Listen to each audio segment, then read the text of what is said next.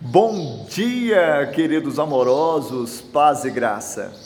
Este foi o dia especialmente preparado pelo Senhor. Vamos nos alegrar nele e festejar. Salmo 118, verso 24. Que dia é este? O ontem já foi, o amanhã pertence a Deus. Hoje é o dia. Hoje é o dia de você se alegrar pela vitória do Senhor em Cristo Jesus. E Ele nos concede graça e misericórdia para que nós acessemos essa vitória e tenhamos razões mais do que suficientes para nos alegrarmos. A alegria do Senhor é a nossa força. A palavra do Senhor é escudo, é o nosso refúgio.